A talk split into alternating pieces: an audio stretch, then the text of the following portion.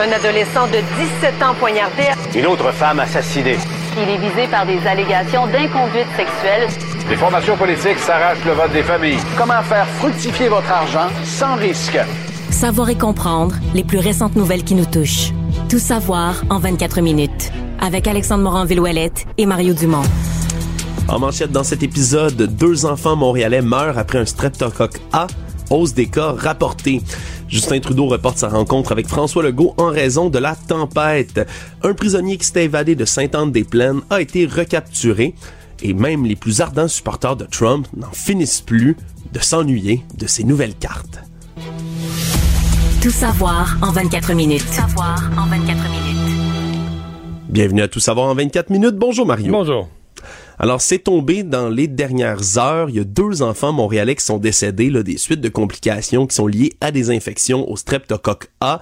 Il y avait quatre cas qui ont été enregistrés depuis la mi-novembre. Il faut comprendre que la même période, en 2017 et 2021, le nombre de cas qui étaient recensés, ça se situait entre 0 et 1. Donc, le fait qu'il y ait comme ça une augmentation de quelques cas, de quatre seulement, c'est substantiel. Déjà que l'Organisation mondiale de la santé a publié une mise à jour hier dans lesquels on dit qu'au moins cinq pays ont déclaré là, une augmentation d'infections invasives au streptocoque de groupe A chez les enfants. Mais tu vois, tout à l'heure, quand la nouvelle est tombée au Québec, là, je suis allé revoir, je savais que j'avais vu quelque chose, j'ai retrouvé euh, dans un journal, euh, un journal français. Euh, vendredi, il faisait le bilan en Europe sur les trois pays d'Europe de l'Ouest, le Royaume-Uni, France, Espagne.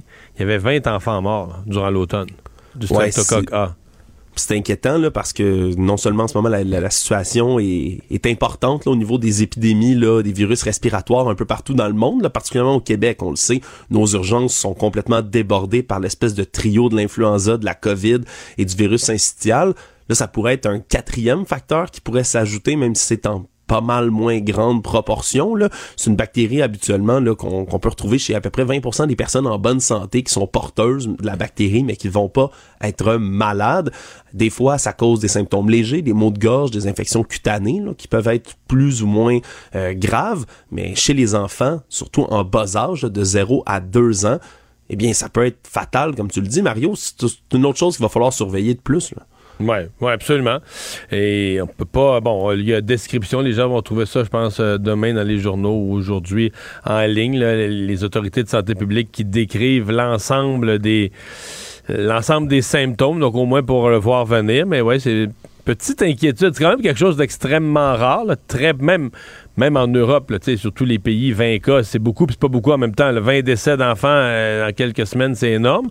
Mais bon, sur trois pays, si on comprend que c'est quand même quelque chose qui reste rare, mais un petit stress de plus pour, les, euh, pour les parents. De, on parle bien d'enfants, on devrait dire de bébés, ni plus ni moins. Oui, oui, des bambins.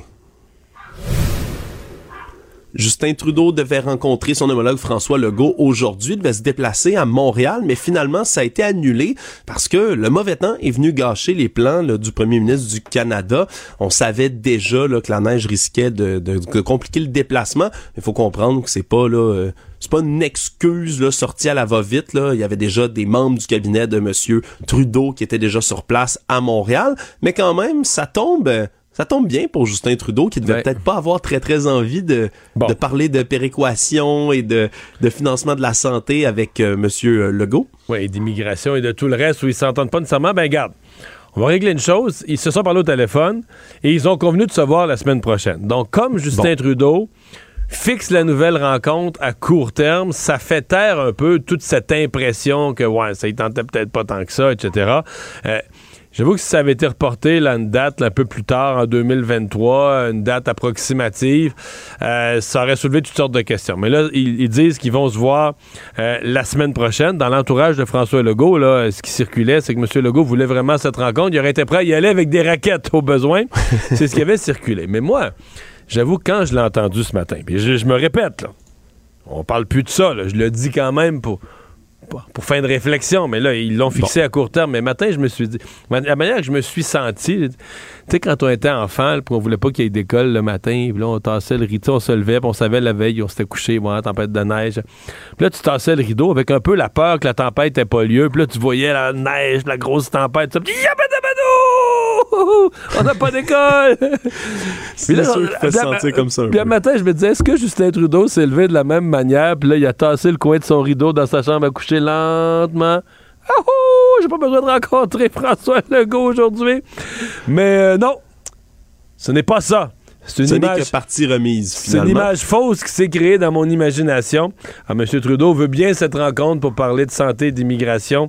et Est-ce de- que ça va aboutir à quelque chose, surtout, Mario? Parce que ça ben fait oui. déjà, on dirait que c'est des Ah, discussions hey, que ça fait hey, longtemps qu'ils sont dans l'air, non? Alex, Alex, Alex, ils se sont parlé au téléphone ce matin.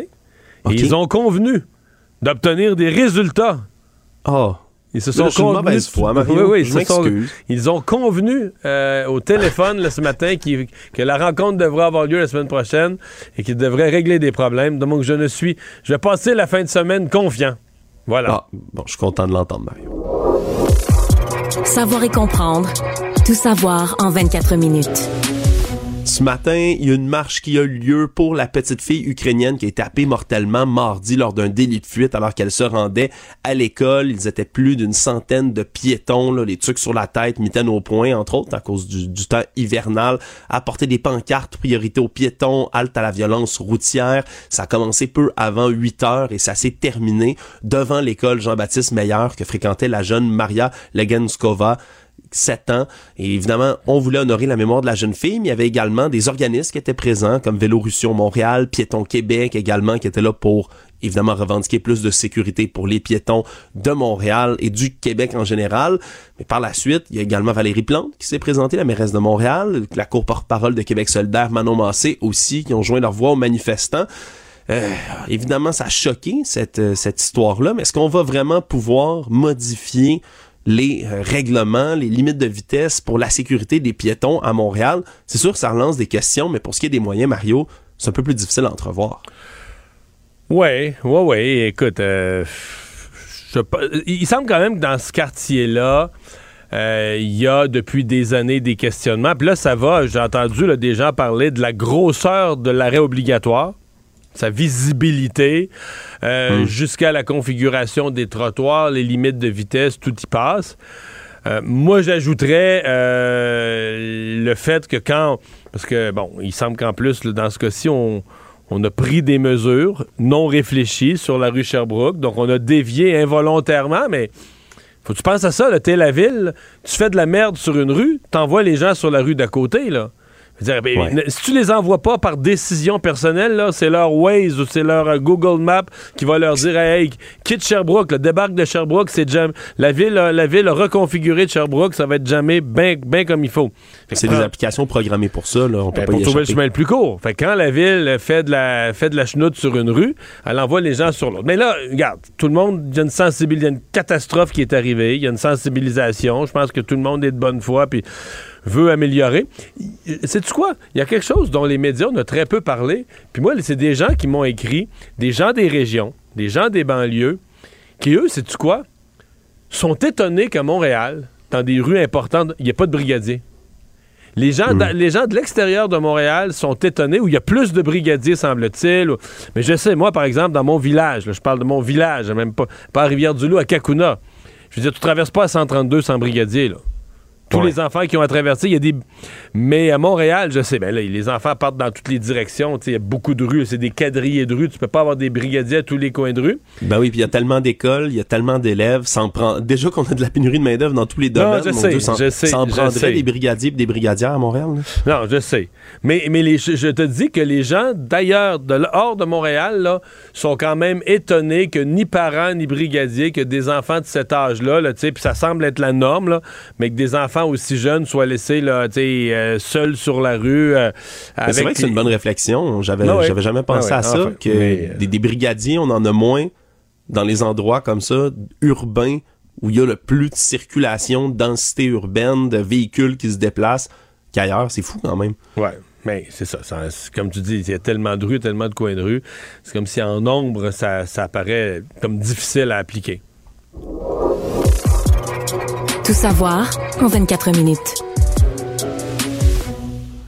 Un homme atteint de la sclérose latérale amyotrophique. La SLA, une grave maladie dégénérative, doit recevoir l'aide médicale à mourir samedi. Martial Larouche, 68 ans, qui a reçu son diagnostic en septembre dernier. Mais là, il ne verra pas sa dernière volonté être exaucée, au final parce que euh, lui aurait aimé donner sa moelle épinière et son cerveau à la science pour tenter de régler la SLA, une maladie pour laquelle il n'y a toujours pas de remède et pour laquelle il faut qu'il y ait de la recherche intense qui soit faite et on a besoin de ce genre de don-là. Le problème, c'est que lui, son rendez-vous pour l'aide médicale à mourir est prévu samedi à 11h à l'hôpital de Chicoutimi. Mais la fin de semaine, comme ça, il n'y a pas de personne disponible pour venir faire un prélèvement du cerveau. Ça a l'air qu'il faut qu'il y ait une équipe spéciale, une instance spéciale qui vienne faire le prélèvement du cerveau chez quelqu'un qui décède comme ça. Il va pouvoir donner ses poumons, par exemple, mais lui, ses dernières volontés, ça aurait vraiment été de donner son cerveau comme ça à la science. C'est fou quand même que quand on parle de pénurie de main-d'œuvre, on puisse même pas donner son cerveau quand c'est prévu ben, qu'on meurt telle je date. Sais, je sais, ça m'a fait ben de quoi, puis ses dernières volontés, puis on comprend que c'est quand même la recherche, c'est une maladie épouvantable, par là, une des pires maladies qu'on puisse imaginer. C'est pour ça que dans tous les dossiers d'aide médicale à mourir, c'est des cas qu'on a mis à l'avant-scène pour faire, pour faire réfléchir. Mais en même temps, je comprends un peu que dans le cas des organes qui sont là pour sauver des vies, on, les récupère. On a ce qu'il faut, peu importe mm. le jour de la semaine, un accident arrive à n'importe quelle heure. quand il s'agit d'avoir des organes. Mais des organes pour la science, pour la recherche, on n'a pas la même politique parce que, bon, il n'y a pas de vie en jeu, c'est plus la recherche qui est en jeu qui pourrait. Euh, il n'y a pas d'urgence. Je, ne sais pas quoi dire. C'est certain, là, ça, nous secoue. C'est les dernières volontés d'un homme qui a une maladie rare, puis ça, ça pourrait aider à la recherche. Mais bon, je, je, suppose que des gens qui, euh, qui analysent ça ont regardé, c'est suffisamment grave comme situation, ne doivent pas s'amuser avec ça. on manque de main-d'œuvre, c'est certain. on manque de monde partout dans le réseau de la santé. Alors, on dit euh, que déjà, ça a été. Il a fallu faire des pieds et des mains là, du côté de Transplant Québec pour pouvoir aller prélever des poumons un samedi comme ça. C'est mm. spécial, semble-t-il. Samedi, c'est plus difficile d'aller mm. chercher comme ça. Mais au moins, au moins les, tout ce qui, les organes, tout ce qui permet de sauver des vies, euh, ben ça, on l'a, euh, on, perdra pas ces organes-là. je pense que c'est quand même l'essentiel. Deux donneurs déjà qui attendent des poumons. Actualité. Tout savoir en 24 minutes.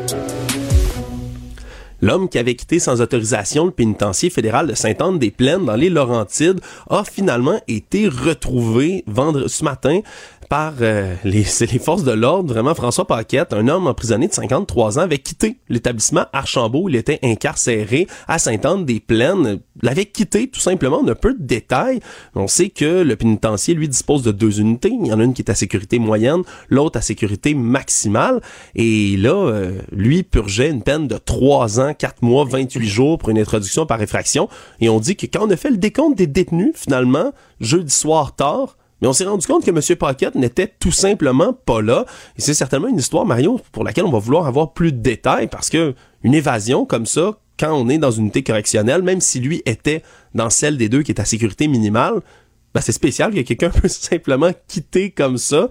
Finalement, la Sûreté du Québec avait. Ben non, euh, mais ça doit être plein de caméras de surveillance. Ça doit être. Euh, c'est sûr que ça doit être une scène de film. Comment. est-ce qu'il s'est déguisé? Est-ce que.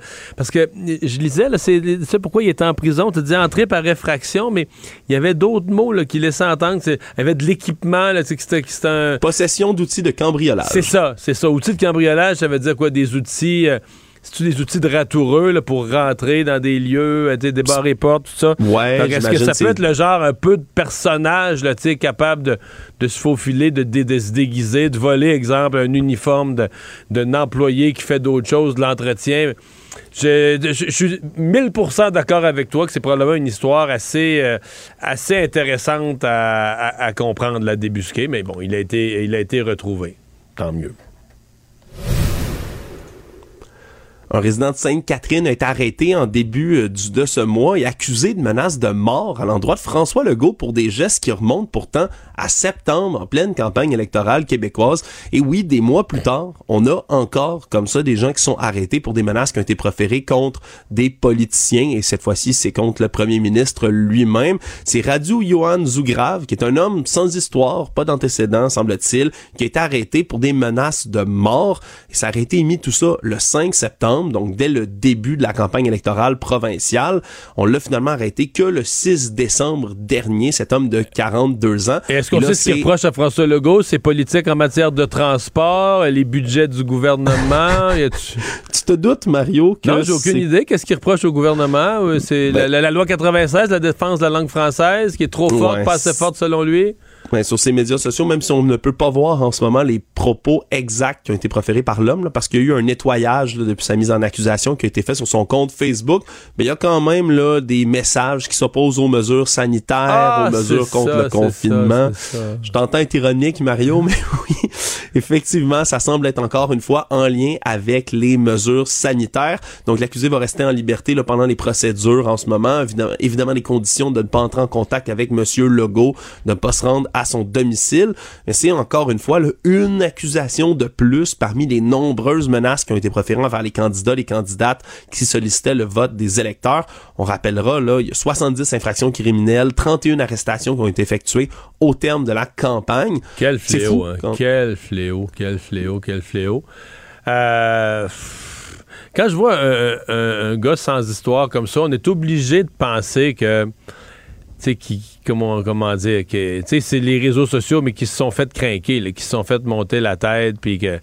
Il y a des gens qui comprennent toujours pas que sur les réseaux sociaux non plus, tu peux être accusé d'un crime. Faire des menaces de mort sur les réseaux sociaux ou les crier dans la rue à ton voisin, ça a le même effet là, maintenant. On, peut, on peut vivre sur les réseaux sociaux. si vous préférez des menaces de mort dessus envers quelqu'un, on, va vous accuser. Là. Vous ne pouvez pas plus faire ça, mais il y en a qui prennent l'Internet pour un dépotoir. Là, Économie. Une autre journée, une autre frasque du milliardaire controversé Elon Musk, notre nouveau propriétaire de Twitter, en plus de Tesla et de tout le reste, qui, cette fois-ci, a provoqué un autre tollé qui est un peu plus important, Mario, qui s'est rendu jusqu'à l'Union européenne elle-même parce que il a suspendu le compte de plusieurs, plusieurs journalistes américains qui eux dénonçaient toutes sortes de choses par rapport à Elon Musk. Monsieur Musk qui lui proclame que certains journalistes ont fait ce qu'on appelle du doxing, c'est-à-dire auraient révélé des données euh, par rapport à l'adresse ou à la localisation elle-même de Monsieur Musk, ce qui a été vivement dénoncé par les journalistes eux-mêmes qui ont dit c'est pas du tout ce qu'on faisait. Il y en a entre autres, euh, par exemple Mario, qui ont repartagé le lien menant à d'autres comptes de Ellen Jet. Tu te souviens, on en avait parlé plus tôt cette semaine. Elon Musk a suspendu ce compte qui suivait son jet privé un peu partout au travers du monde, même si ce sont des données Mais je voyais qu'aux États-Unis, c'est ça, c'est que c'est même la loi, que ce soit de la, position d'un avion, c'est euh, c'est fait pour être public, c'est légalement obligatoire que ce soit public. Exactement. Et donc, il y a rien pourtant là-dedans qui est censé être illégal, même selon les politiques elles-mêmes de Twitter. Mais là, Elon Musk, qui commence à agir ni plus ni moins là, comme un dictateur sur Twitter, qui, malgré le fait qu'il a publié toutes sortes de publications, entre autres, il avait promis de jamais bannir le compte d'Ellen Jet. Il avait également dit, je souhaite que tous mes ennemis restent sur Twitter pour pouvoir me critiquer librement. Ça commence à ressembler au contraire. Et c'est pas euh, des journalistes mais c'est gros euh, c'est ça la vraie c'est ça la vraie histoire c'est que le je veux dire la liberté. Moi j'avais moi, j'étais comme curieux au début. Musk, bon, pas quelqu'un que j'aime particulièrement, mais bon, la liberté d'expression, c'est tout le monde, là, tu sais. Puis, là, est-ce qu'il va y avoir des, Est-ce que ça va donner place au complotisme? on va voir, là, tu sais. Il y en a eu un petit peu, mais il y en avait avant, tout ça. Mais là, vraiment, euh, pour moi, aujourd'hui, là, c'est lui-même qui fait un 180 degrés sur, et je mets le mot en guillemets, ses principes, en tout cas, ce qui devait être ses principes, mais qui... Et tu sais, le vrai test de la liberté d'expression, ben, c'est quand on parle de toi-même. C'est dire que quand les gens le critiquent ou des journalistes parlent d'Elon Musk, euh, j'ai deux gros problèmes. Le premier, c'est OK, c'est la liberté d'expression, c'est bon tant que ça te concerne pas toi. La deuxième chose, c'est que, ben, moi, j'ai un malaise, là. Tu sais, à un moment donné, t'es PDG de ton Twitter. Bon, tu peux dire, t'as le droit, avec ton jugement, d'établir un certain nombre de règles. Mais t'es pas supposé avoir toi-même les deux mains dedans. Là. Tu comprends? T'es supposé... Là, il a aboli le comité d'examen de, des, des, des, plaintes ou de la désinformation ou des, des menaces, etc. Alors là, c'est comme... C'est comme si c'est le PDG lui-même qui est... Euh, qui regarde qui a le droit. Donc, lui, je l'aime pas. Lui, il a dit ça contre moi. Aïe, aïe, aïe, aïe, aïe, aïe. C'est le PDG qui a deux mains dedans. Euh, pour moi, là, c'est sa pire journée. Là. C'est la journée. Lui, lui, en fait une question de sécurité, le dog sync, mais ça tient pas là. Ça, ça, tient peu la route. Pas la route là. il s'est même ramassé dans une conversation là, audio et j'en ai écouté des extraits là, dans lesquels il se fait confronter par les journalistes eux-mêmes. Il s'est rendu là, virtuellement là et au moment où il se fait confronter, il décide de quitter tout simplement la conversation sans répondre aux questions. Et là, on parle pas de petits médias, là, c'est CNN, New York Times, le Washington Post, des journalistes indépendants que je suivais depuis longtemps, moi, sur Twitter, Mario, qui font un travail important contre la désinformation, qui n'ont jamais fait de doxing, là, de ce que j'ai pu voir sur leur compte, qui ont été suspendus. Et là, l'Union européenne menace M. Trump de sanctions et l'ONU elle-même, les Nations unies, ont dénoncé un dangereux précédent du côté de M. Musk. Cette fois-ci, ça a vraiment plus de répercussions. Avec la FIFA, la Coupe du Monde qui bat son plein. On a révélé aujourd'hui euh, le budget pour l'année 2023 et on anticipe des revenus records de 11 milliards de dollars pour l'année 2023 de la FIFA pour leur prochain cycle en fait là qui va se rendre jusqu'en 2026. Là, on est censé recevoir le prochain mondial qui va être à la fois au Canada, aux États-Unis et au Mexique et on veut augmenté le tournoi à 48 équipes. Donc on a été euh, satisfait finalement du Qatar. C'est certain que outre tous les scandales de droits humains et autres qui ont eu lieu dans le pays, ça a l'air que money talks, l'argent parle, et on a fait beaucoup, beaucoup, beaucoup d'argent du côté de la FIFA, et on est heureux de bientôt en faire encore plus. C'est la nouvelle la moins surprenante de l'année. C'est ça. Le monde. Mario, as-tu acheté tes cartes virtuelles Donald Trump pour la ben, modique somme de 99? J'ai pas pu. En 12 heures à peine, les 14 000 se sont vendus. Je voulais t'échanger mon Donald Trump éléphant contre un Donald Trump Top Gun. Ah, J'en ai pas. J'en ai pas. Écoute, les, même les plus ardents supporters de Donald Trump sont encore déçu, mais déçu et s'exprime haut et fort depuis 24 heures, depuis la révélation, là, le big announcement, l'annonce majeure qu'était censé faire Donald Trump sur son réseau mais Truth Social. personne n'avait vu venir ça. C'est comme si tout le monde, est, comme tu dis, même ses supporters ont semblé tomber en bas de leur chaise de dire mais qu'est-ce que c'est ça, cette niaiserie-là? Même, même dans les théories du complot les plus folles, les supporters de QAnon, Mario, là, je, je, documente leur réaction depuis 24 heures et les gens savent pas quoi dire. Ils ont, ils ont pas ils n'ont pas de réponse. Littéralement, ils n'ont pas de réponse à ce que dit Donald Trump. Ils s'attendaient à voir des grandes révélations, s'attendaient à ce qu'il annonce quelque chose pour la campagne de 2024. Mais non, il annonce ça. Mais est-ce que c'est clair pour toi? Là, ça a rapporté 4 millions et demi. Ouais. Est-ce que c'est clair pour toi où va cet argent-là? C'est-tu pour... Euh, ah, il, a, il, est écrit directement sur son site que ça va pas dans un effort politique, mais ça risque plutôt de l'aider, là, même si c'est pas précisé, à payer les nombreuses poursuites qu'il y a contre lui. Là. Sincèrement, c'est des frais d'avocat. Moi, je pense personnellement que c'est là-dedans que ça va aller, mais à ce point-ci, il fait juste... Ex... C'est un escroc, là, Mario. C'est un escroc. Il fait juste voler de l'argent aux, gens pour littéralement rien. Puis je peux faire écouter rapidement, Mario, Newsmax, là, qui est un des, des postes aux États-Unis qui est absolument pro-Trump, qui sont pas objectifs du tout. On peut écouter comment ils ont réagi à tout ça de leur côté. Uh, that is his major announcement. Many thought it would be political. Many thought it would be about maybe uh, creating a new party. I mean, there was so much speculation on this. Uh, but it's not that. It's a digital trading card. T'entends la déception dans leur voix des gens là, qui ont. Mais c'est parce que les cartes, c'est ridicule. Là. Je comprends qu'il y a 14 000 qui ont acheté ça. Euh, 99$ en même temps, ça coûtait pas une fortune. Mais je veux dire, c'est une connerie. C'est super ridicule. C'est laid. C'est ah, mais c'est pire que tout, parce que c'est même pas un vrai produit. Tu sais, c'est des NFT. Il y a des gens, oui, il y a un marché pour ça, mais même la mode des NFT, Mario, c'était en début d'année, c'était vers la fin de l'année dernière. C'est même plus tant que ça à la mode. C'est des NFT ridicules. Il y en a ah. un, il y en a un, mettons, qui est comme en astronaute. on voit sa tête. Tu te dis, OK, mais c'est quoi? Qu'est-ce que c'est que ça? je, je, personnellement, moi, qui a aucune formation là-dedans, Mario, je te promets que je peux faire des meilleurs montages que ce qu'il y a sur ces cartes c'est sont, sont même pas belles. C'est c'est complètement fou vraiment là. On, on, comprend pas trop qu'est-ce qui a euh, qu'est-ce qui est passé par la tête de monsieur Trump. On parle de Trump euh, à l'instant, nouvelle de dernière minute là, c'est le site Politico qui est quand même, en tout cas, relativement fiable. C'est une espèce de, de site très politique américaine.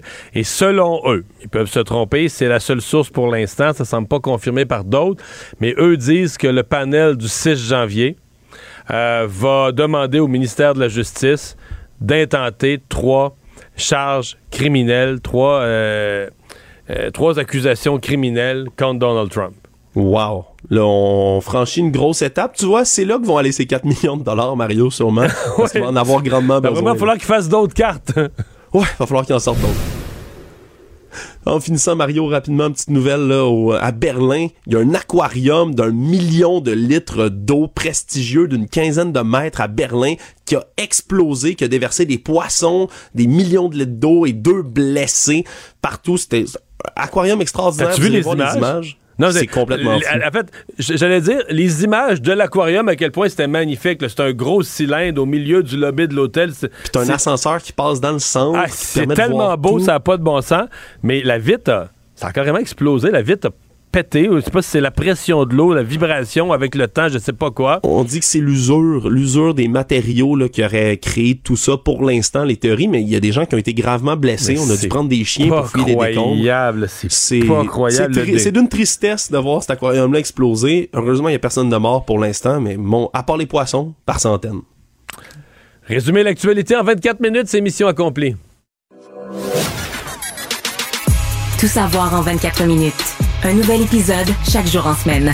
Partagez et réécoutez sur toutes les plateformes audio. Disponible aussi en audiovisuel sur l'application Cube et le site cube.ca. Une production Cube Radio.